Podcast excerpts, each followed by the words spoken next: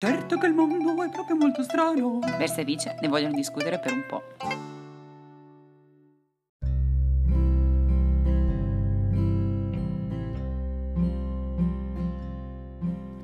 Buonasera a tutti, eccoci finalmente. Io sono Versa. Vice. E oggi siamo vicinissimi all'8 marzo, che come sappiamo tutti riguarda la festa della donna. Sarebbe più opportuno dire che in realtà domani l'8 marzo si festeggia in realtà la giornata internazionale dei diritti della donna. Questo perché, per poi come è successo anche a me, culturalmente si pensa che questa festa sia connessa a un episodio di un incendio nella fabbrica erroneamente chiamata Cotons, ma in realtà l'episodio di riferimento è accaduto nella fabbrica di Triangle, negli Stati Uniti a New York, dove morirono 123 operai e 23 uomini operai. In realtà la festa della donna non c'entra assolutamente neanche con questo episodio, perché in realtà le reali origini della festa sono da connettersi alle manifestazioni storiche delle donne. In particolar modo negli Stati Uniti, questa giornata chiamata Women's Day per l'appunto era la data d'incontro per tutte le manifestazioni a favore dei riconoscimenti civili, politici e sociali delle donne. Negli Stati Uniti la prima giornata della donna fu celebrata ufficialmente il 23 febbraio del 1910, infatti gli Stati Uniti continuano a oggigiorno a festeggiare la giornata della donna l'ultima domenica di febbraio. Mentre per quanto riguarda i paesi europei, per la precisione parliamo della Germania, dell'Austria, della Danimarca e della Svizzera, bisogna attendere il 19 marzo del 1911, quindi l'anno consecutivo, per vedere finalmente per la prima volta una sorta di ricorrenza per i riconoscimenti delle donne.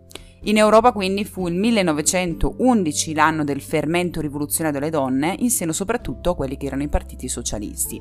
Ma perché allora in Italia la, la, festa della donna si festeggia l'8 marzo? Perché in Italia la festa della donna venne celebrata per la prima volta in assoluto soltanto nel 1945, pensate. Nel 1944, infatti, alcune donne appartenenti a, a diversi partiti, comunista, socialista e della sinistra cristiana, decisero di fondare eh, la cosiddetta Unione delle Donne in Italia, l'acronimo infatti è UDI. In concomitanza quindi eh, alla creazione e alla convalida della Carta delle Donne inviata poi all'ONU, nel 1945, nel 1946 le due partigiane Teresa Noce, Teresa Mattei e la comunista montagnana, decisero di prendere come simbolo di questa giornata la mimosa perché è uno dei fiori più precoci che fiorisce proprio a cavallo tra febbraio e marzo.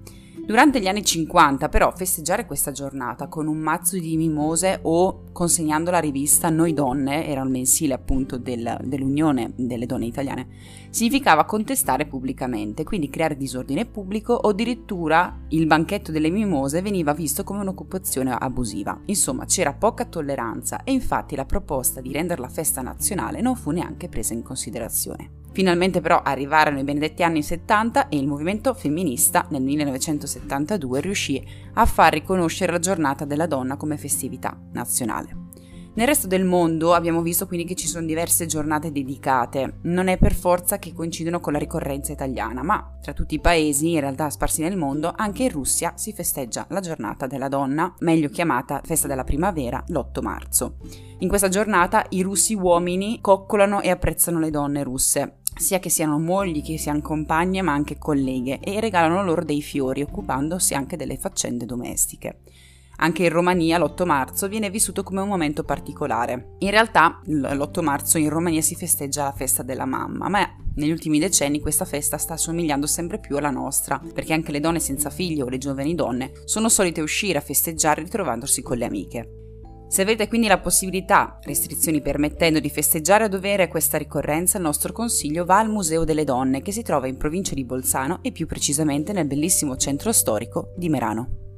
Ci vediamo al prossimo episodio. Ciao ciao. Ciao ciao.